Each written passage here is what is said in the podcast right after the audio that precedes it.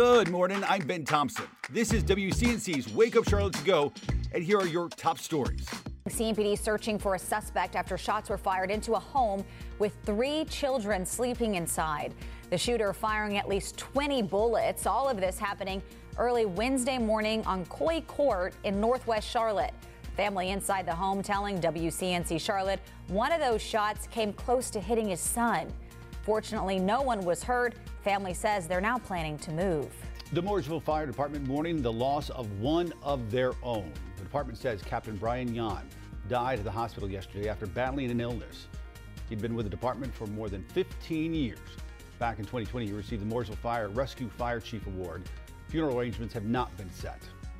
Charlotte transportation leaders discussing a more than $2 billion plan that would add more toll lanes to I 77 south of Uptown. Officials say it's a decision that has to be made collectively, and the state DOT would need to conduct further analysis. They say the initial screening process could take up to 12 months. Tonight, the Huntersville community will get an early look at new plans for downtown.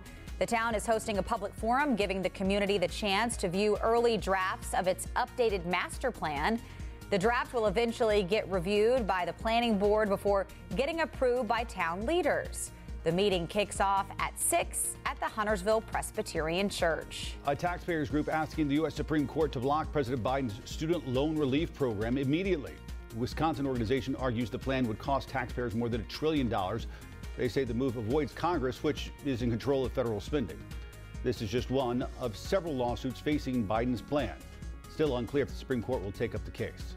Thanks for listening. You can find all of these stories and more right now on WCNC.com. Join the Wake Up Charlotte team weekday mornings on WCNC Charlotte from 4:30 to 7 a.m.